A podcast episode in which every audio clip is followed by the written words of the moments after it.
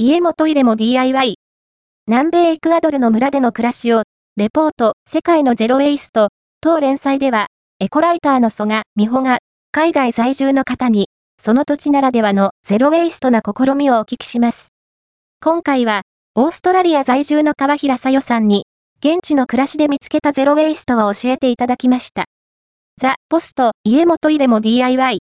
南米エクアドルの村での暮らしをレポート、世界のゼロ・ウェイスト、ファースト、アピアード、ON、ライフ、ハガール、サステナブルな暮らしの応援メディア、